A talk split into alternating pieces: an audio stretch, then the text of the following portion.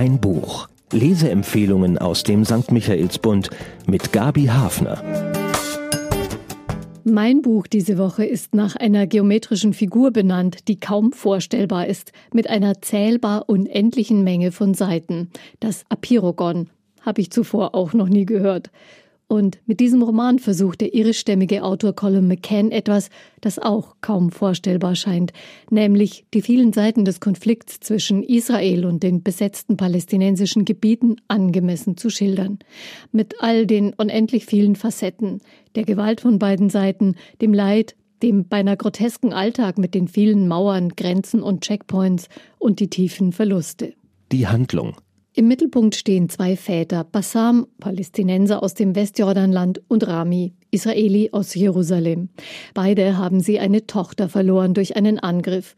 Durch sie lernen wir auch ihre Töchter kennen und eine Innenansicht des Konflikts. Beim Tod von Bassams Tochter Abir sind die beiden bereits Bekannte durch die Friedensgruppe Combatants for Peace, in der Israelis und Palästinenser sich treffen.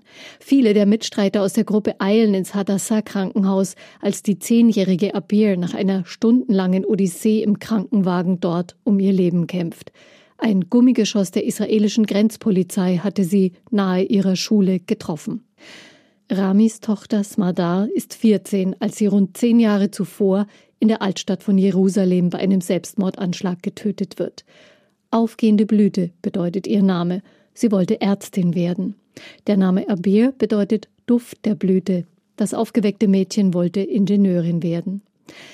Nun sind ihre Väter beinahe jeden Tag unterwegs, um irgendwo gemeinsam einen Vortrag zu halten oder sich mit Gruppen zu treffen und davon zu berichten, wie sie aus ihrem Schmerz und dem Drang, sich zu rächen, zu einer Haltung gefunden haben, die nichts anderes möglich erscheinen lässt, als für den Frieden zu werben.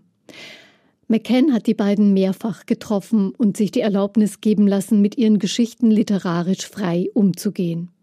Im Zentrum des Romans steht ein Tag, an dem die Väter von ihren Wohnorten aus unterwegs sind ins Kloster Kremisan nahe Bethlehem, um zu einer internationalen Gruppe zu sprechen. Angedockt an diesen Kern sind Details ihrer Lebens- und Familiengeschichten, Hintergründe zu den schrecklichen Angriffen auf die Mädchen, Beobachtungen, kleine Episoden. Je 500 Textabschnitte vor der Kerngeschichte und 500 danach. Die beinahe familiäre Verbundenheit der beiden Väter ist beeindruckend und ihr Durchhaltevermögen, denn mit ihrer Haltung sind sie krasse Außenseiter.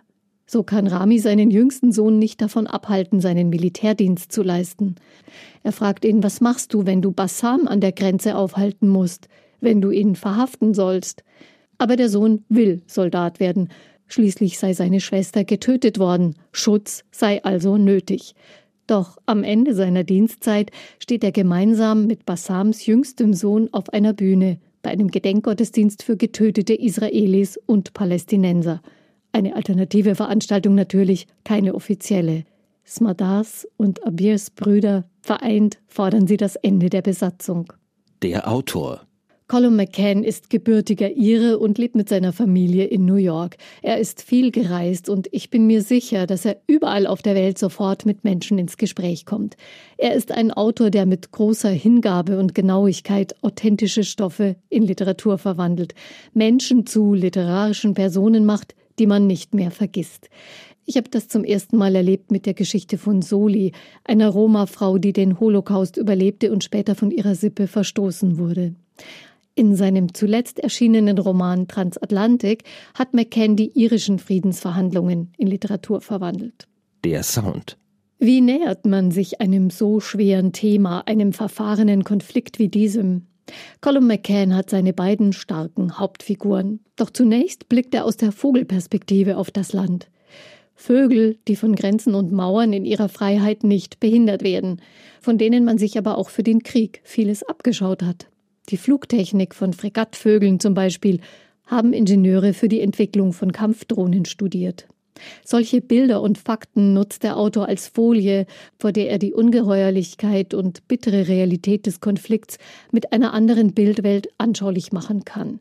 Eine Transformation, die dem Leser Luft verschafft, Räume zum Nachdenken, immer poetisch und auf den Punkt formuliert. Störfaktor.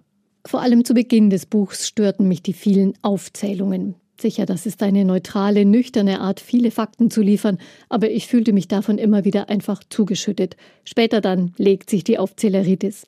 Erkenntnisgewinn. Einen Hybridroman nennt McCann das Buch, der Tatsachen Erinnertes und Fantasie verwebe. Und das gelingt ihm wirklich unglaublich gut, finde ich. Der Roman bleibt kein Gebilde aus tausend und einem Erzählbaustein. Beim Lesen war es wie durch ein Kaleidoskop zu blicken und immer neue Kombinationen und Zusammenhänge zu entdecken. Wenn man es eigentlich leid ist, überhaupt noch über diesen Konflikt mit all seiner Verfahrenheit nachzudenken, McCann und die beiden Väter schenken wieder einen geklärten Blick und die Hoffnung auf Veränderung. Für wen? Wer schon immer mal über den Nahostkonflikt lesen wollte, ohne zum Sachbuch zu greifen, ist mit diesem Roman gut dran, der sich um Gefühle und um Fakten kümmert. Gewalt und Terror werden hier mit ihren Hintergründen gezeigt und durchdrungen von der Erfahrung der beiden Väter. Durch seinen lockeren Aufbau lässt das Buch viel Raum zum Nachdenken und selber analysieren, daher auch für ältere Jugendliche geeignet. Zahlen, Daten, Fakten. Apeirogon, der Roman mit tausend und einem Textabschnitt, wurde kunstvoll gebaut von Colin McCann, erschienen bei Rowold, 608 Seiten. 25 Euro kostet der Roman, im Moment nur online erhältlich im Shop auf michaelsbund.de. Ein Buch, ein Podcast aus dem katholischen Medienhaus St. Michaelsbund, produziert vom Münchner Kirchenradio.